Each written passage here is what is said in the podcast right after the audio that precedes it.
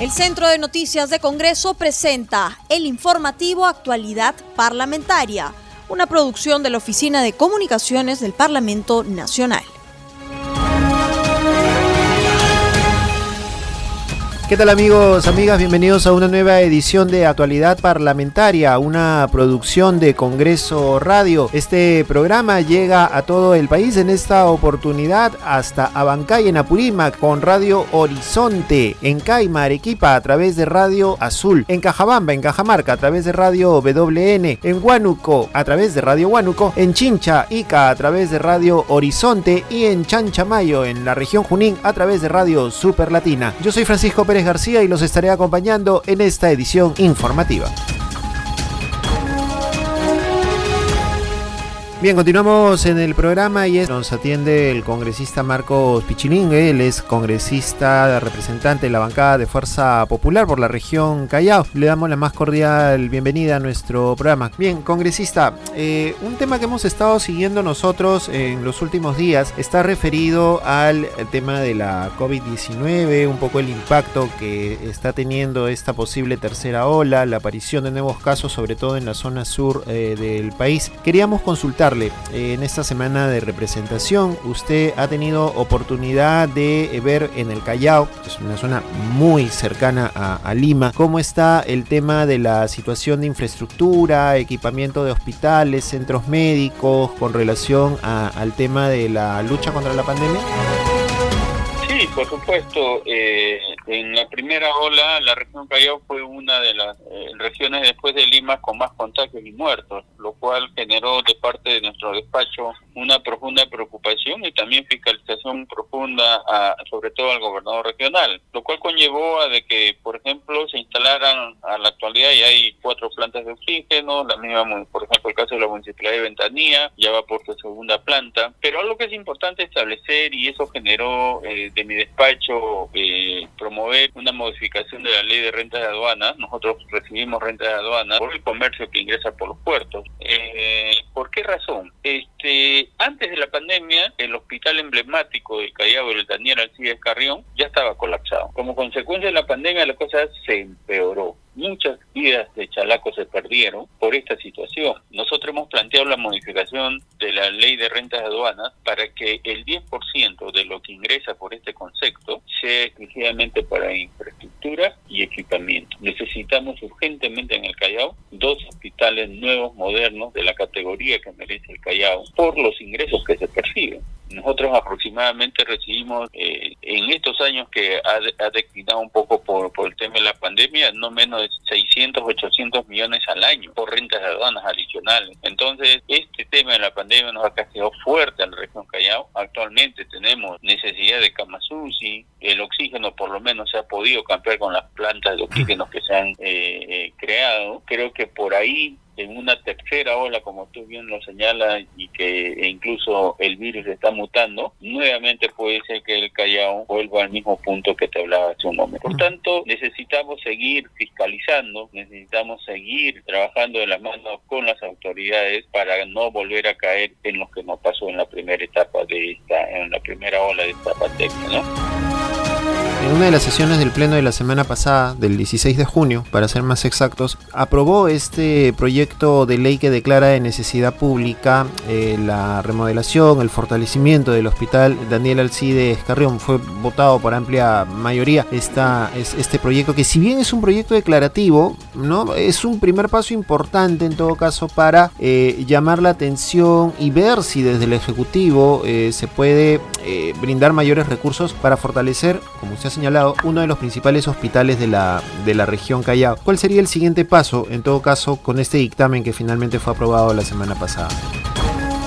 A ver, con respecto a ese proyecto de ley, yo voté en abstención y en el momento del debate hice unas observaciones. ¿Qué es lo que pasa? Es verdad que el Callao necesita urgentemente dos hospitales de la categoría que, que necesita el Callao. Y, yo hacía la siguiente observación no se trata de modernizar el Daniel Alcides Carrión, por una razón muy sencilla. Los terrenos donde actualmente se ubica el Daniel Alcides Carrión, el propietario es la beneficencia pública y una pequeña parte de la Municipalidad Provincial del Callao. Entonces, no por por principio y por lógica, no te van a asignar ningún presupuesto en algo en el cual el MINSA no es dueño, ni el gobierno regional. Entonces yo hacía la observación que la aprobación debería ser en el sentido que se necesita urgentemente un nuevo hospital, pero no pensar en el Daniel así de Carrión donde está porque el, el, MINSA no es dueño, sino que debería haber, haber sido genérico que el gobierno construya un hospital. Y iba más allá de eso. Eh, en conversaciones como consecuencia de la pandemia y que había preocupación porque teníamos falta de camas,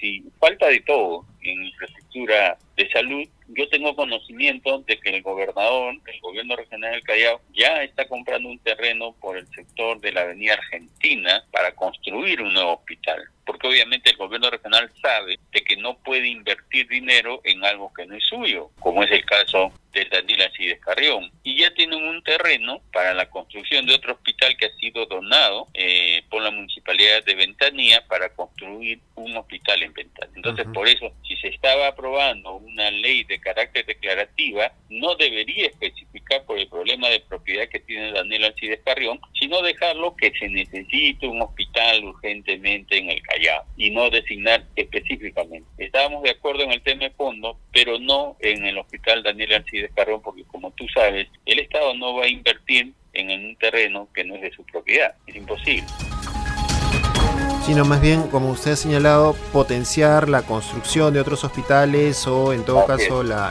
generación de nuevos espacios. Y, dígame, congresista, la comisión investigadora que está viendo el tema de las presuntas irregularidades también que se han cometido en la, en la región, en el gobierno regional del Callao, en algún momento también eh, tenían programada una, una visita a, este hospital y seguir analizando también un poco el accionar del gobierno regional con relación a varios temas, entre ellos eh, el manejo de la pandemia. ¿Cómo ha ido avanzando esta comisión investigadora con relación a estos temas?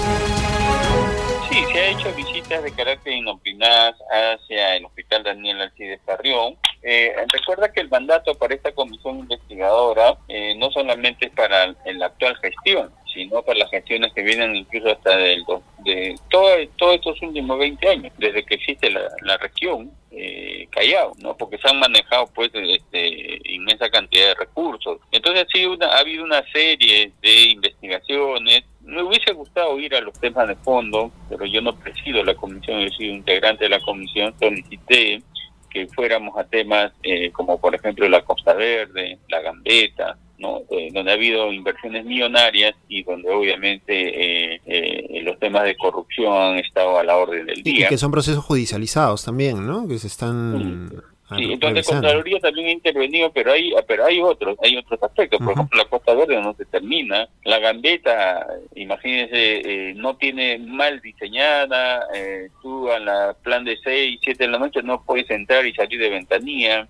No ha habido un sistema de riego para la perma central. Todo es terral, parece desierto. Eso. Entonces hay una serie de elementos que en los procesos de investigación anteriores no se hicieron. Me hubiese gustado eso, pero bueno, se ha ido a temas este, que en realidad yo considero y he hecho la observación al interior de la comisión que no ha ido a temas de fondo, más hemos ido a temas muy superficiales que si bien es cierto ameritan, pero para eso tenemos a la Contraloría y, hubiésemos ido a otros temas que sí considero que se debieron haber, este, incluso por el tema de, de COVID-19 ha, habido muy muy poca investigación, eh, se han detenido en otro tipo de, investigaciones, pero en fin, ya elaboró el informe final, la comisión debe estar sometiéndola a, a votación al próximo pleno, me imagino yo, pero sí ha quedado muchas cosas. En realidad el tiempo que se tenía era muy corto, muy corto, eh, era eh, para la magnitud de inversión que tiene el Callao. Recuerda que el Callao más o menos maneja al año promedio más o menos de 3 mil a 4 mil millones de soles. Entonces, este,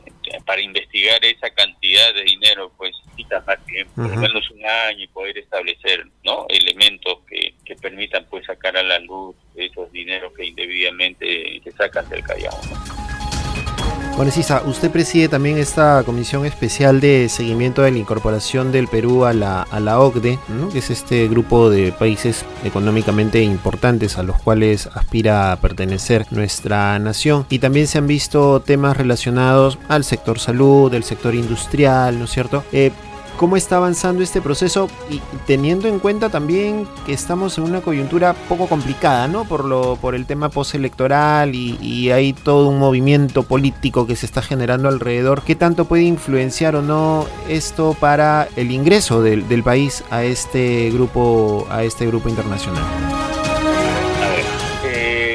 Es verdad, se nombró una comisión especial eh, desde el año 2011, me parece, o 2016, para hacer seguimiento, porque quien tiene que encargarse es el Poder Ejecutivo de la incorporación del Perú a, o como miembro pleno. Y eso significa ir cumpliendo varias etapas. El tema de la pandemia ha hecho, pues obviamente, que no, no vayamos superando aquellos aquellas, eh, aquellos requisitos que plantea esta organización tan importante. Sin embargo, eh, hemos tratado, como su mismo nombre lo dice, de invitar a todas las autoridades, autoridades que nosotros podamos ayudar o coayudar a que desde el Parlamento se generen las leyes que permitan viabilizar aquellos requisitos que establece OME hemos tenido de todo, todo, no solo el ejecutivo, el tema empresarial, trabajadores, que permita de alguna manera articular y viabilizar aquellas cosas que obviamente eh, eh, sin ayuda desde el Congreso no se podrían concretar. Eh, definitivamente que la pandemia, no sea como hubiésemos querido, hemos notado el esfuerzo que están realizando las organizaciones, quien tiene la responsabilidad ejecutiva es este el canciller de este, ir cumpliendo con estas etapas que exige.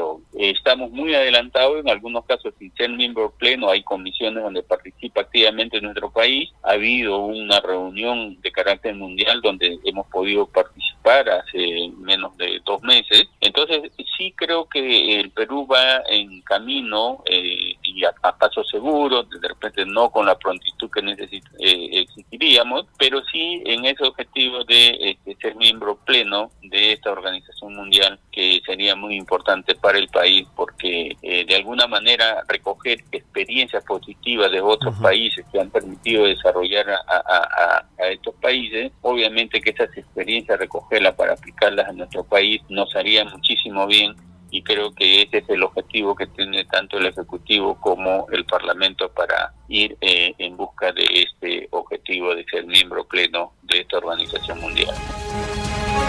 Finalmente, congresista, estos pedidos de censura contra la mesa directiva, hay un pedido que se va a discutir en la próxima sesión del Pleno el día 30 de junio. ¿Cuál es la posición que están asumiendo ustedes desde la bancada? ¿Cómo están eh, analizando este, este tema a poco menos de un mes también ya de terminar la gestión?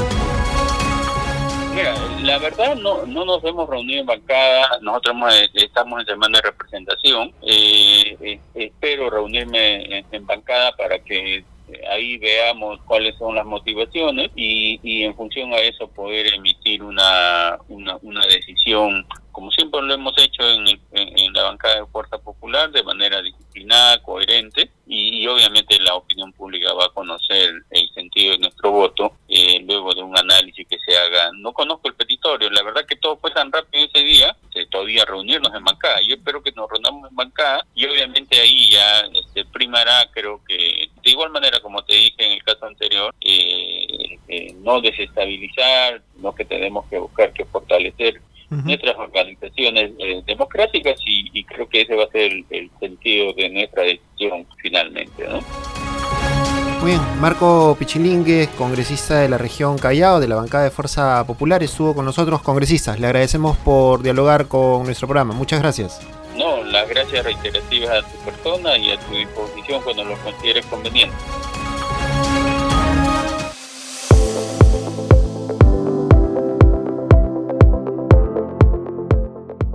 Ahora damos pase a nuestro segmento Congreso en redes. En la línea telefónica estamos en comunicación con nuestra colega del Centro de Noticias del Congreso, Estefanía Osorio, para que nos cuente las actividades de los congresistas en las redes sociales. Adelante, Estefanía, te escuchamos. Ya estamos en nuestra secuencia Congreso en redes. Un saludo especial a todos los oyentes de Congreso Radio en las regiones de todo el país que nos sintonizan a esta hora. Vamos a conocer algunas publicaciones de los congresistas en las redes sociales. Y empezamos la secuencia hoy 22 de junio con la provincia de Chota, que está de aniversario, y así lo recuerda el congresista Walter Benavides, quien compartió este saludo en su cuenta de Twitter. Él señaló que en esta fecha nuestra identidad debe superar como siempre las diferencias y unirnos para enfrentar cualquier adversidad. Considera que esta debe ser una celebración que reaviva el orgullo por nuestra historia, tradición y cultura de su querida Chota, ubicada en Cajamarca. Vamos con otras noticias. La congresista Mónica Saavedra compartió en Twitter una hermosa postal de Andahuaylas. Además, envió un saludo muy especial a esta provincia en el marco de sus 196 años de creación política. La parlamentaria contó que tuvo el honor de estar en esa tierra maravillosa y participar en las actividades de aniversario. Por otro lado, desde el canal del Congreso nos recuerda en su cuenta de Facebook que hoy se estrenará el tercer capítulo de Congreso Bicentenario. El programa es conducido por el reconocido Paul Castelo y lo puede ver a través de las señales del 550 de Movistar TV, 11 de Vescable y 56 de Claro TV.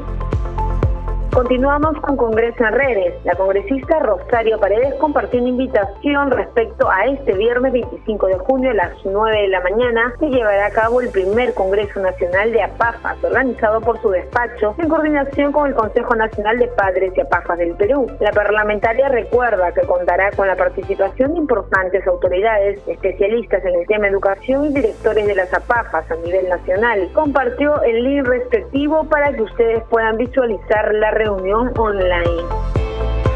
Y vamos con otras informaciones desde las redes sociales. El congresista Anthony Novoa compartió información de interés para quienes tengan previsto retirar sus fondos de las AFP. Recuerda que si el último dígito de tu NI es el número 9, hoy puedes ingresar tu solicitud de retiro. El parlamentario comparte las indicaciones para que puedas acceder de acuerdo al cronograma de fechas establecidas. Y recuerda que es 100% virtual y el horario es de 8 de la mañana a 6 de la tarde.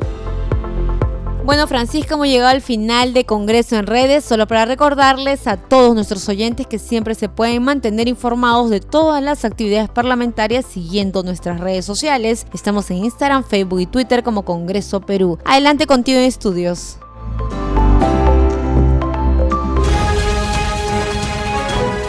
Bien, continuamos en el programa y en esta parte final seguimos dialogando con congresistas a propósito de la situación que se está viviendo en la región Arequipa y las eh, noticias referidas también a los aumentos de casos de COVID y también a la presencia de una nueva variante del coronavirus, la variante Delta. Para hablar sobre el tema estamos con el congresista José Núñez, integrante de la bancada del Partido Morado, representante de la región Arequipa, a quien le damos la más cordial bienvenida. Precisamente hoy día se está empezando la semana de representación y entendemos que usted también ya se encuentra en la región Arequipa, ¿es así? Y cuéntenos un poco cómo se está eh, viviendo este panorama respecto a lo que es el cerco epidemiológico que se ha impuesto sobre la Ciudad Blanca. Que en Arequipa estamos bastante, digamos, disconformes con esta decisión tomada con el Ejecutivo, porque, porque lo que nos hemos venido quejando todo el tiempo es que eh, tenemos un, Ejecutivo, y no hablo del no solamente del actual, sino de los anteriores, que es reactivo. Esperan a que surja el problema para recién tomar decisiones. Si hubiéramos tomado en digamos, como antecedente lo sucedido el año anterior, vamos a darnos cuenta que en el histórico del COVID-19, los meses en los que atacó más fuerte el COVID a la región Arequipa fue los meses de mayo, junio y julio. Este año no es la excepción. Y una de las razones es porque, no me cansaré de, de decir, el COVID-19 es una enfermedad respiratoria y todas las enfermedades respiratorias tienen su apogeo en las épocas de invierno porque es cuando empieza a hacer mayor frío y la gente contrae las enfermedades respiratorias. Y en este año es lo mismo, está dando lo mismo que se dio el año anterior. Si nosotros ya veíamos ese escenario o si se hubiera trabajado con planificación y proyección, es algo que no hace lamentablemente el Ministerio de Salud. Vienen haciendo lo mismo de todos los tiempos y si hacen lo mismo vas a tener el mismo resultado. Consecuencia, tenemos que ha aumentado la cantidad de, de casos en Arequipa. Si bien se le atribuye a la variante Delta, pues como digo, si nos remitimos al histórico del año anterior, vamos a ver que es exactamente el mismo comportamiento. Otra de las cosas que hay que tener en cuenta es que la variable Delta, las personas que se las detectó en Arequipa con la variante Delta, eran personas que nunca habían salido de Arequipa, habían estado todo el tiempo en la región. Y si esta variante Delta viene de la India, Estamos hablando que quien la trajo fue una persona que vino de afuera. Aeropuerto Internacional Arequipa no lo tiene. Eso significa que esa variante llegó por el Aeropuerto Internacional Jorge Chávez y que una persona que se desplazó a la región transmitió, llevó esta variante a la región. ¿Por qué en Arequipa no, en Lima no se ha visto el impacto? Porque en Lima se empezó la vacunación desde el mes de marzo. En Arequipa se empezó con la vacunación en el mes de mayo. Entonces, eh, eso para mí es, un gran fastidio, es una gran insatisfacción para todos los arequipeños que no se nos haya dado la prioridad en la vacunación sabiendo que los meses fuertes venían. Entonces, ahora que ha empezado, recién se está priorizando la vacunación, sí ha empezado esta semana con las personas de 50 años, pero no se sigue dando la solución al problema, porque si hacemos un análisis de las personas que se encuentran en las áreas COVID de los hospitales en Arequipa, vamos a darnos cuenta que son personas que oscilan entre 40 y 50 años. Entonces, vacunando a las personas de 50 años no estamos solucionando un problema. Lo que sí se debería de hacer ahorita en Arequipa es empezar a vacunar a las personas de 40 años para arriba. Entonces, seguimos actuando de la misma manera, de forma reactiva, y los impactos que vamos a tener esperados no van a ser los que queremos, van a ser los mismos, no van a generar resultados.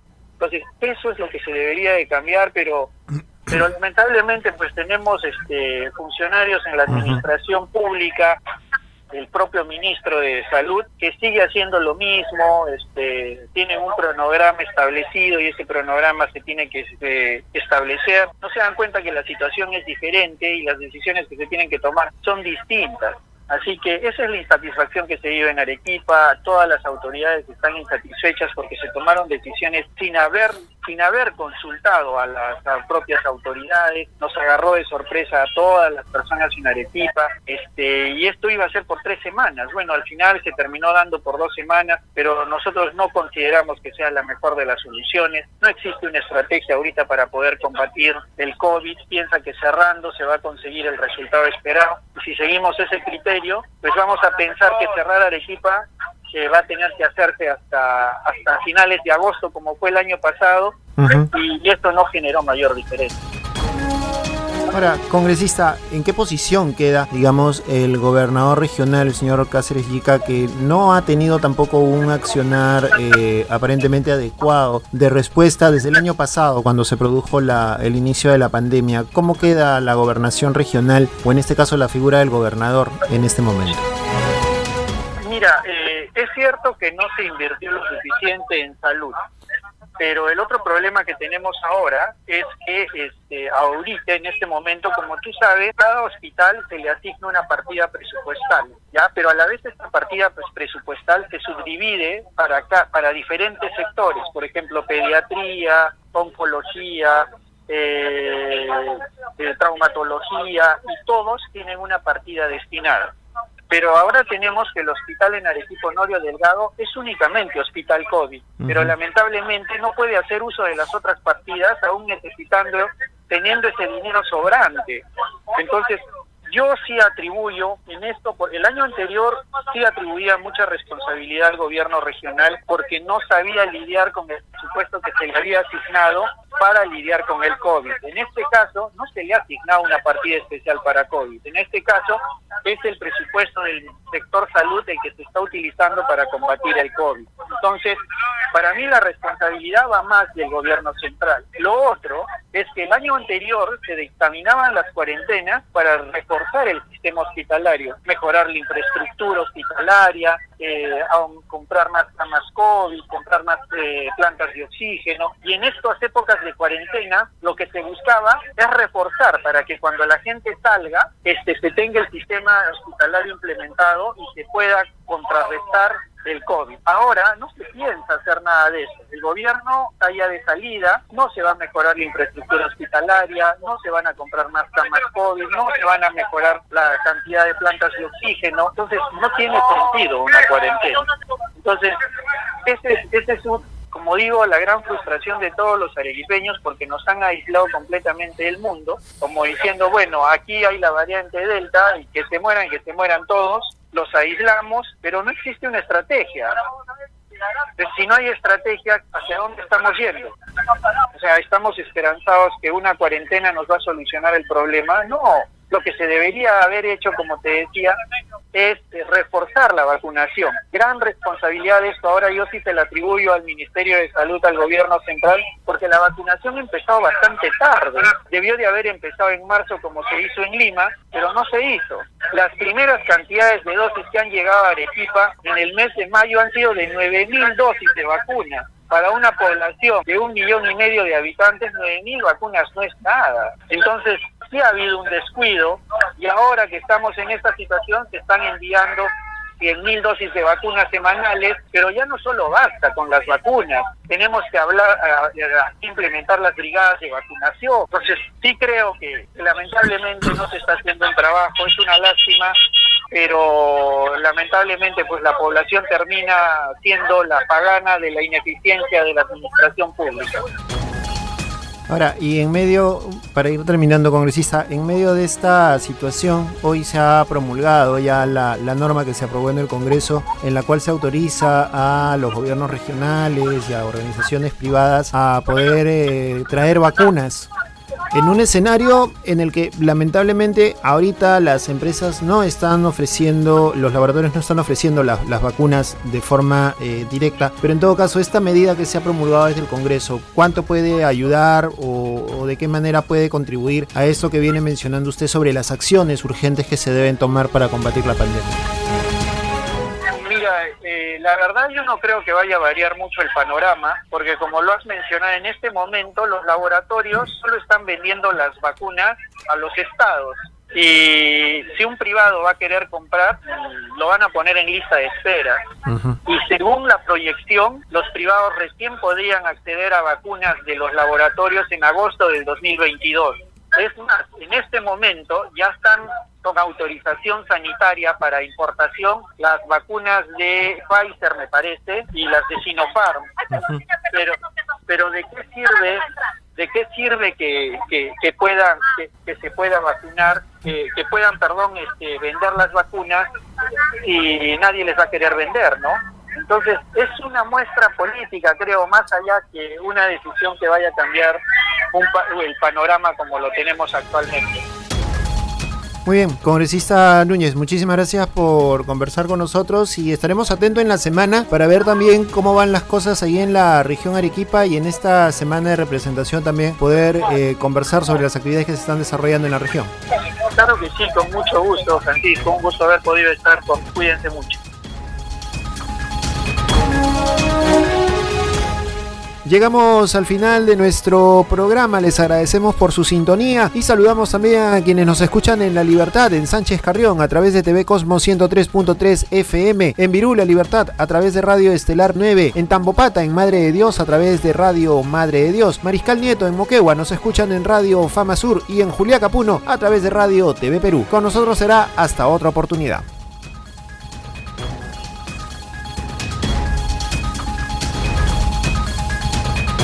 El Centro de Noticias de Congreso presentó el informativo Actualidad Parlamentaria, una producción de la Oficina de Comunicaciones del Parlamento Nacional. Los invitamos a visitar nuestras redes sociales y sitio web www.congreso.gov.pe.